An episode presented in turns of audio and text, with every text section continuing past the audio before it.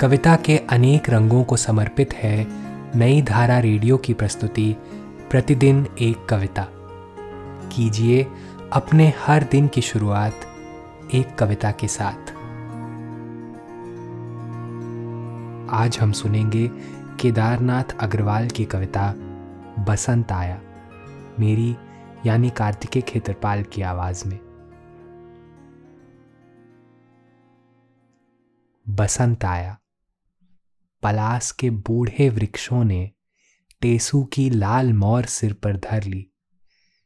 विकराल वनखंडी लजवंती दुल्हन बन गई। फूलों के आभूषण पहन आकर्षक बन गई।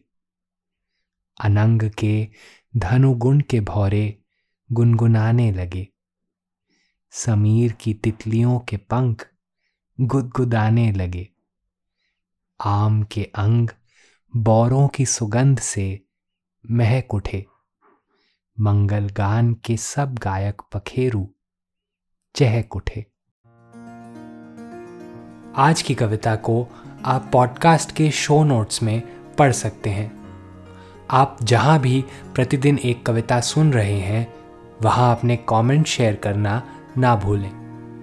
अगर आप चाहते हैं कि नई धारा रेडियो की यह प्रस्तुति हर सुबह आपके व्हाट्सएप पर आ जाए तो हमें इस नंबर पर मैसेज भेजें। Seven four two eight seven seven five three seven six कल एक और कविता के साथ फिर मिलेंगे।